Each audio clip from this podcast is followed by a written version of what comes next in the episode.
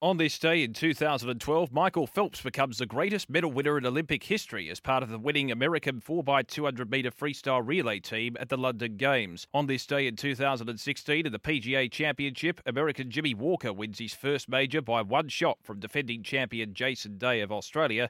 And on this day in 2017, England cricket spin bowler Moeen Ali takes a hat trick against South Africa. As we celebrate this day, for Tobin Brothers Funerals Celebrating Lives, visit tobinbrothers.com.au.